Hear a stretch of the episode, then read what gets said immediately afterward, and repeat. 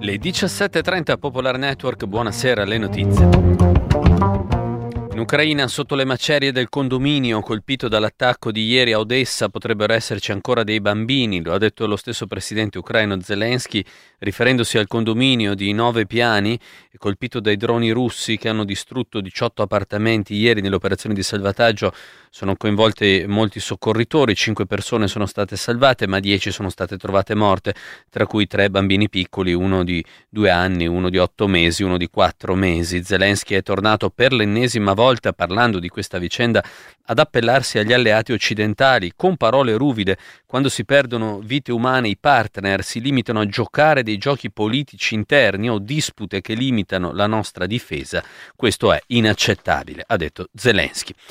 La guerra a Gaza, c'è grande attenzione per le trattative in corso al Cairo, c'è stato un incontro oggi tra i mediatori di Egitto, Qatar e Stati Uniti con la delegazione di Hamas, ma Israele al momento ha deciso di non inviare la sua delegazione. La decisione, secondo i media israeliani, è motivata dal fatto che Hamas non ha consegnato ai mediatori la lista degli ostaggi ancora detenuti dall'organizzazione palestinese. Finché non avremo risposte veritiere concrete non ha senso inviare la nostra delegazione in Egitto, ha detto una fonte politica israeliana alla radio pubblica. Prima era stato un alto funzionario di Hamas ad affermare che una tregua è possibile entro 48 ore se Israele accetta le nostre richieste. Una situazione dunque molto delicata, ancora sospesa, ancora che non si sblocca.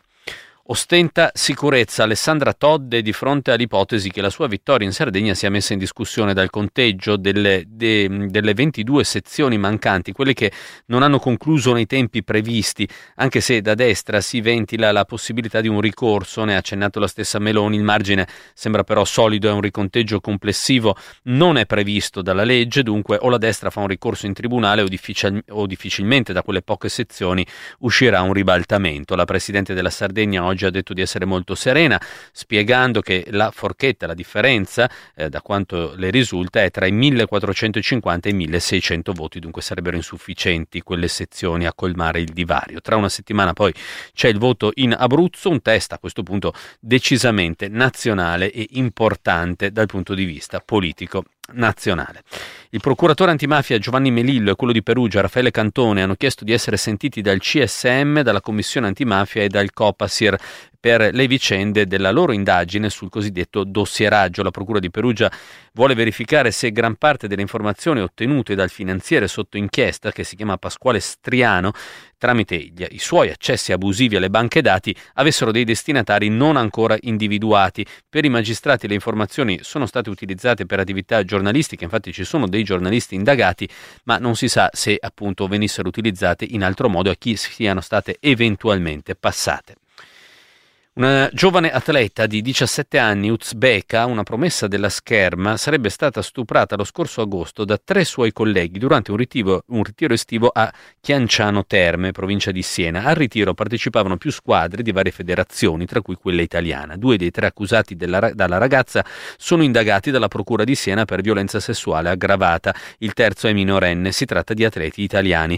L'indagine è in corso, i legali della famiglia della ragazza hanno detto che nei confronti degli indagati al momento momento non c'è nessuna iniziativa di tipo cautelare né da parte della Procura né da parte del CONI e della Federscherma che, lamentano gli avvocati della famiglia, non hanno nemmeno sospeso gli atleti indagati per un reato così grave. La, ehm, è intervenuta anche la Federazione in una nota dicendo di aver avviato da tempo una collaborazione con la Procura che sta indagando sul fatto. La prima coppia dello stesso sesso si è sposata ieri in Grecia con un matrimonio civile dopo l'entrata in vigore della nuova legge legge che consente le, nuove, le nozze gay. Si tratta di due uomini, due attivisti LGBT che si sono sposati nel municipio di Neasmirni, in un sobborgo a sud di Atene. Vivevano insieme, vivono insieme da oltre vent'anni, ma finora non avevano potuto legalizzare la loro unione né riconoscere i tre figli.